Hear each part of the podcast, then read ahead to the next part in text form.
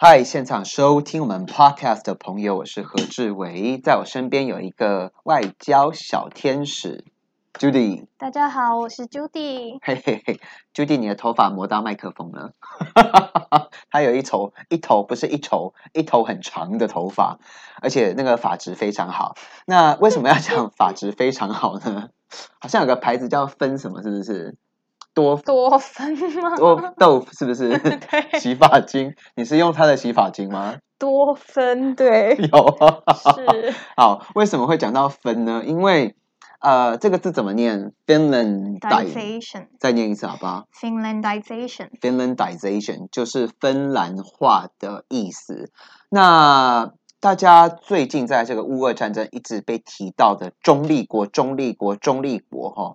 那这中立国到底又是什么意思呢？在接下来的时间，我们会在短短的时间让你快速吸收、完整理解。那首先，呃，请教什么是芬兰化 （Finlandization） 的定义啊？好。那简单来说呢，芬兰化我们又可以说它是芬兰模式。那指的就是呢，一个弱小的国家，它遵从着强大的邻国的政策决定，透过这样子去遵从强大邻国的要求呢，去确保自己的主权还有领土的完整。所以就是说啊，这个国家哈比较小资的，比较小的 哦。不见得，哎，大家说小国不见得是土地小哦，有时候可能是它的国力综合起来比较弱哈。那这个小国啊，它为了要这个，就是委曲求全就对了啦。嗯，算是委曲求全。然后大国你想干嘛就干嘛。对，就是指说他会遵比较遵守着大国要求他做的事。那在国际关系上面呢，我们会说这种模式比较像是护从。护从哦，对，就是一个像是小弟去护从大哥要求他做的事情。嗯，那芬兰话呢，就是呃，透过芬兰，呃，这样子去遵守隔壁邻居，不管是呃苏联或者是俄罗斯对于这一个国家的要求，他都会尽量的去遵守。那这就是芬兰话。OK，呃，我们先看一下地图哈。嗯，芬兰的这个形状，我好，我应该。台湾芬兰人不要生气哈，因为我一直看到一块很像那个好大大鸡排的那个，然后呢，好鸡排很好吃哦，对，好，然后它的右边就是 Russia，然后左边是瑞典，然后还有挪威，那唯一会弄它的应该就是这个俄罗斯嘛，对不对？对，所以它连挨在一起哦，所有的地理的全部粘在一起，陆路哦，所以。他是会尊重他，我，好你尊重哈，嗯，然后另外搞他宠了哈，我的主权还有我的领土，你不要弄。然后，但是依循他哪些东西呀？嗯，基本上呢，就是过往在芬兰对于俄罗斯的。呃，护从的部分呢，主要是外交政策层面，就是当时的苏联呢，俄罗斯的前身就是苏联嘛。那当时苏联不管在国际上面要跟美国去进行对峙啊，或者是宣传共产主义的好等等的，那基本上呢，芬兰在这一些议题上面都会赞香呃苏联。哦，所以我虽然。哦，是很支持自由民主，对，哦，还有国际社会的一些基本的原则跟价值，对。但是拍摄啦，我标拐的时准，When we are voting, I vote for Russia，这样子，没错。OK，好的。那芬兰话的由来，哈，接下来要进入历史喽，我们会往前推，一路推到一八零八年哦。对，来吧，发生什么事情？好。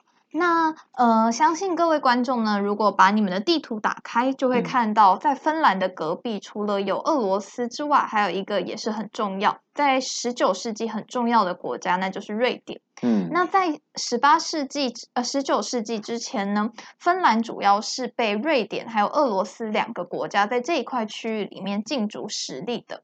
然而呢，到了一八零八年，因为俄罗斯呢在彼得大帝的带领之下，国力非常的强盛，因此呢，他就呃那个时候的俄罗斯就有能力入侵芬兰，并驱逐了在当地的瑞典势力。然后从此之后呢，芬兰就成为俄罗斯帝国的一部分。那这个呃，芬兰一直是俄罗斯帝国的一部分，直到一九一七年呢，趁着俄罗斯因为当地的呃农民革命，才成功的从俄罗斯联邦里面独立出，俄罗斯帝国里面独立出来。那接所以 Finland used to be part of the Russia yes，的一的那个 Soviet Union，呃，Russia 那个时候还没有，还不是 So Soviet Union。然后当时候芬兰也不芬芬兰也不乖哈、哦，还是芬兰很乖。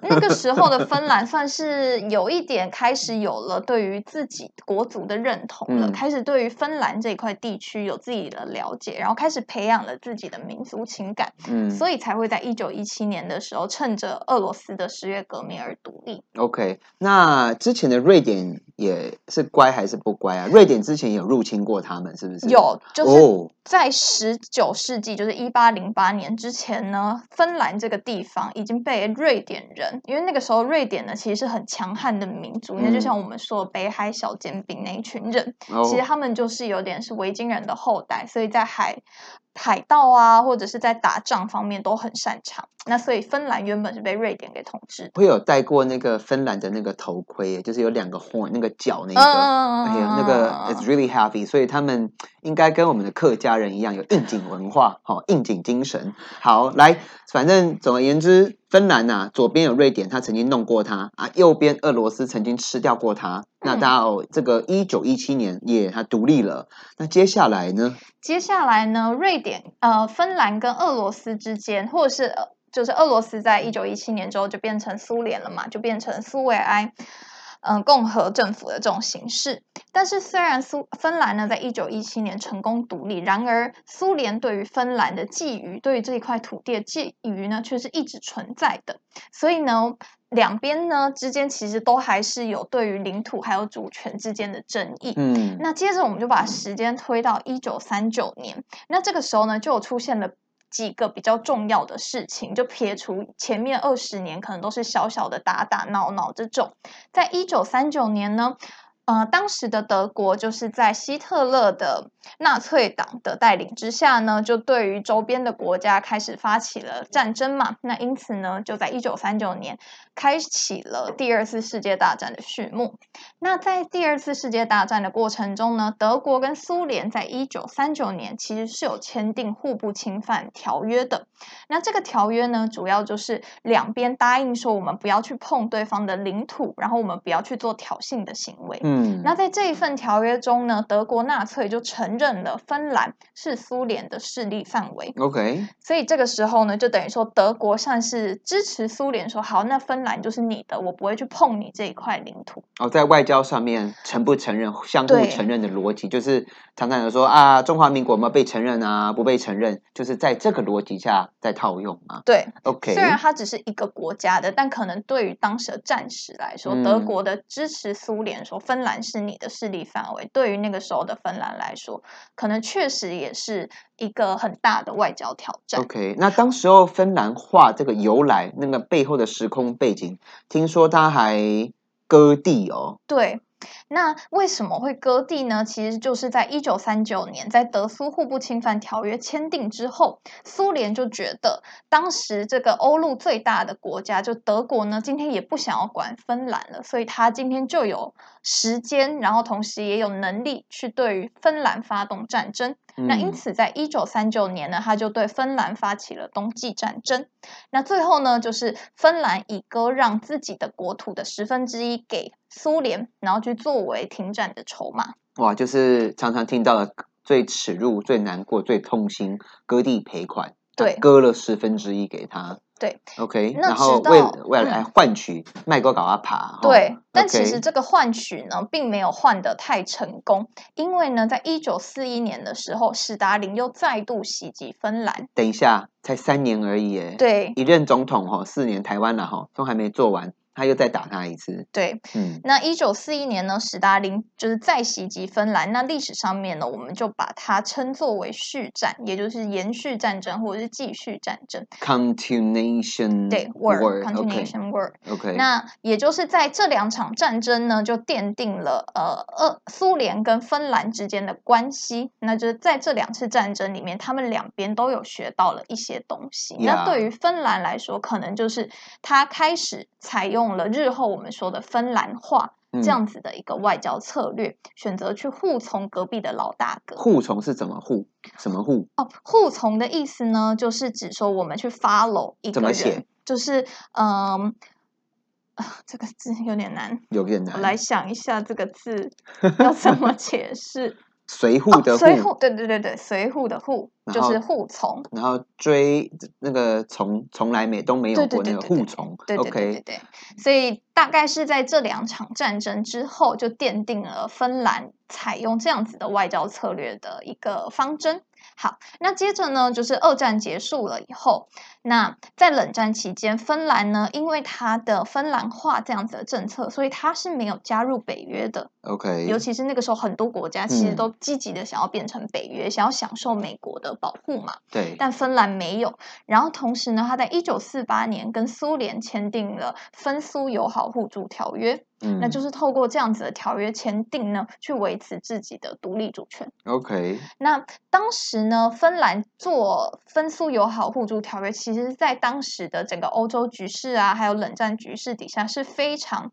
不像欧洲国家会做的事，尤其是不像没有被苏联给统治的国家嗯会做的事情，嗯嗯嗯因为当时其实欧洲蛮多国家，东欧整个都是在苏联的控制底下的嘛。哇哦，但芬兰没有每次只要听看到那种东欧冬天，对对对哦，对那个都是很多 像 X Men 那个状态，很冷哦，然后又很不开心这样子。真的，那边的颜色看起来都很单调的对，这样，子跟你讲，黑白的世界有一天是会变彩色的。没错。接下来，苏联瞬间解体了。好，那在苏联解体之后呢？那芬兰呢？其实芬兰有一个跟东欧其他国家不一样，就是它从来没有被，呃，就是在独立之后，其实从来没有再被俄罗斯或者苏联给统治。那到苏联解体之后呢，它就比较没有需要再维持所谓的跟苏联保持友好关系这样子的立场。嗯因此，在近几年呢，我们会看到芬兰呢现在已经加入欧盟了。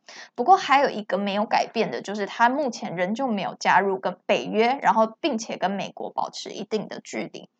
那这个呢，简单来说就是芬兰还有它芬兰化形成的一个简单的背景描述。好，basically we go through the history，从一八零八年一路走到当时候苏联解体。那对他加入欧盟，那个是经济上面的互合动作合作，但是在外交上面还有面，军事上面，对，其实都还是保持保持一个距离。对，OK，那其实呢，很多台湾人可能会觉得，哦，所以芬兰话就是指说我们就是呃学学芬兰，看看芬兰怎么样去护从，然后看看芬兰是就是透过放弃武力或放弃抵抗的方式去换取独立跟、嗯呃和平嘛。但其实芬兰话呢，不仅仅不是只代表说你放弃武力，因为这里要讨论的呢，就是为什么芬兰可以芬兰化。那为什么东欧的三小国，像是立陶宛，我们的好朋友立陶宛、爱沙尼亚，还有那个就是其他的像波兰这些国家，为什么没办法？为什么只有芬兰可以？那其实是因为芬兰呢，在过去刚刚我们提到的冬季战争，还有在续战里面，表现出了一些让当时的苏联觉得，好，那其实我也不一定一定要统治你，其实你在那边对我也是蛮好的。嗯，嗯那原因呢？简单来说，大概有以下几个。第一个呢，所以芬兰大家好像直觉好像，哎，是不是放弃了武力？对哦，不要打了啦，不要打了啦。哦对，但是事实上，哎，后面他埋了一根对很 robust 的的这个一根枪管子在那里哦。对，那他我们来探讨一下他的这个战争实力好不好？对那第一个呢，芬兰之所以可以维持芬兰化，有一个很重要，就是其实芬兰本身呢，也是一个非常骁勇善战的民族。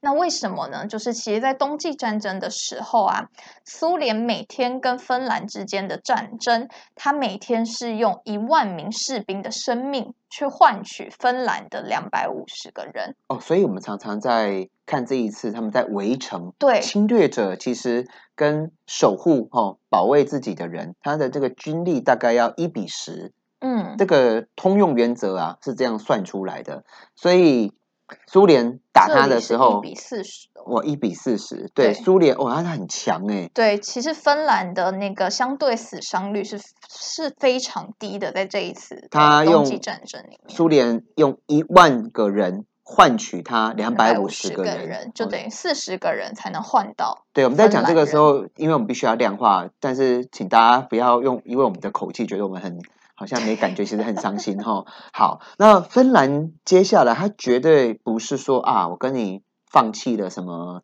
呃武力啊，对这是而是因为他很强，对，嗯那除了战争的实力之外呢，芬兰也向俄呃苏联证明说，其实是要让苏联在现实层面感觉到芬兰是独立国家，对自己是有利的。那这个有利的点呢，其实是在二战的时候啊，芬兰的独立呢，就靠呃就靠着芬兰的独立，其实为当时的苏联呢带来了很多战争呃情报上面的好处。哦，所以嗯。让苏联觉得好，那你虽然你不是我的一部分，但你在那边其实你也听话，然后你也不好打，同时你还可以带给我一些利益，嗯。那这样子我就会让你可以这样子顺利的维持主权下去，，OK，你不好打，然后你可以带来给我一些利益，军事上的情报，对，嗯然后你其实，在大部分的层面，在国际上面又可以支援我，那我嗯没有理由不让你就放在那里也好啊，不然我还要再花费精力去打你，好像也多此一举。杀不死你，干脆就是跟你和平相处，对，跟你和平相处。嗯好，那所以呢，芬兰话并不单纯的代表说我只要完全的放弃武力，我就可以换取和平。嗯，其实，作为这样子的小国，我们必须要了解的是，在国防投资、在战争实力，还有在利益的供给上面，我们都必须要展现给大国我们的价值所在。呀呀对呀，所以这个是还蛮多台湾嗯台湾听众可能会搞混，就以为哦，那我们就是要一味，尤其运用在台湾，就好像觉得我们就是要一味的遵从中国大陆给我们的嗯呃一些要求，但嗯其实芬兰话的结果告诉我们并不然。那台湾芬兰话最近很多人在讨论这个部分哦。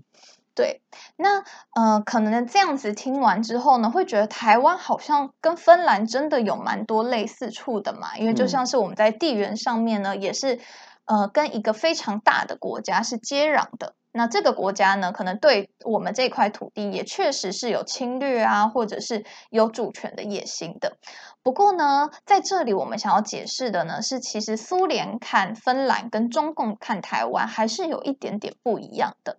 那原因在于呢，苏联看芬兰其实就是看一个外国领土的感觉，就是嗯这一块是外国领土，那我可以打下，那很棒，然后我可以获得利益，很棒，但是我并不一定要去把这一块土地拿下来才能证明什么。对，因为苏联从来没有说芬兰是它神圣不可切割对哦，然后甚至错浊水溪加黄河的水搅在一起，又啊，对，不要提它好了讲到觉得自己脑部 脑部会痛痛的。好，好，那刚刚呢，就是其实不一样的地方，就是像刚刚委员在这里提到的，其实就是呢，中共看台湾是有一种历史情节，是习近平用来展现中国现在是一个强大的中国的一个不可或缺的因嗯素。嗯所以其实我们在类比台湾是否是芬兰这件事情呢，或者说我们是否要芬兰化，其实还是必须要提醒大家，其实在这个强大国家看我们这个比较小的国家上面呢，是有一些不同的立场跟不同的，还是要看它的一些历史跟情感对脉络，以及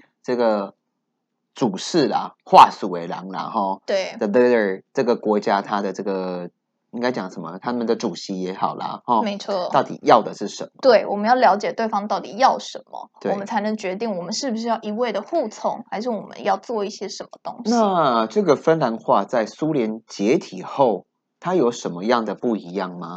对，那这也是还蛮多人好奇的，就是大家可能都以为芬兰话其实是呃芬兰自己呃自愿去做的，因为可嗯能很多人都会说，其实啊，芬兰人很聪明啊，想到这个好对对对方法。嗯，对对对，但其实呢，在芬兰化之后，在苏联解体之后，我们看到的芬兰呢，其实它在外交政策上面开始有逐渐逐渐的往欧盟或者是往西方世界靠近。嗯，也就是说呢，在芬兰做出他要芬兰化这个决定的时候啊，其实应该还是主最主要的原因还是来自于俄罗斯还有苏联的压力，导致他才必须让自己选择芬兰化，并不是说芬兰化真的多好。对它的重点，它其实是为了要活着，对。某种程度是屈就哦，对。某种程度是委曲求全哦，而不是说哇，这是一个新形态的商业模式啊，哈，有这个 crypto coins 啊，然后或者怎么样？不是，不是，不是。对。那新芬兰话好像有这个名词，是不是？对，那嗯新芬兰话呢，其实就是说，呃，撇除一些历史因素，我们到底可以从这个芬兰还有芬兰话这件事情里面学到的一些可以用在实，嗯、用在现行的国际情势下面的一个新名词。那很简单，简单来说呢，小国的自保之道啊，其实不是。一味的委屈自己去服从强权，而是嗯。呢，我们要像芬兰一样，在芬兰化前，我们必须要有强大的软体还有硬体的实力，这样子呢，我们才有能力去成为，不管是你要真的在外交政策上面选择护从，还是你想要对抗，那我们都有这个实力，我们都有这个呃声音、这个地位去向那个大国表达我们自己。那这就是新芬兰话要我们可以从这里学习的。OK OK，那接下来我们要进入另外一个 section 了哈，来叫做中立国。好，那最近呢，同样是在乌俄战争里面呢，相信很多观众都有看到。俄罗斯的总统普丁呢，他一直希望俄罗斯可以接受中立国，呃，希望乌克兰可以接受中立国这个提案。那中立国呢，简单来说啊，就是指在发生武装冲突的时候，那这个国家对于交战的任何一方呢，都不会采取敌对行动的国家，那同时也愿意遵守国际法中的中立的相关规定。好的，我知道现在我看到那个 TED 啊是十八分钟哈，人脑的最高极限应该是十八分钟，我应该有二十分钟了哈。Anyhow，我们来到下一集的时候再跟你 go through what exactly is 这个中立国，好不好？马上再听下一集，你就会完整清楚喽。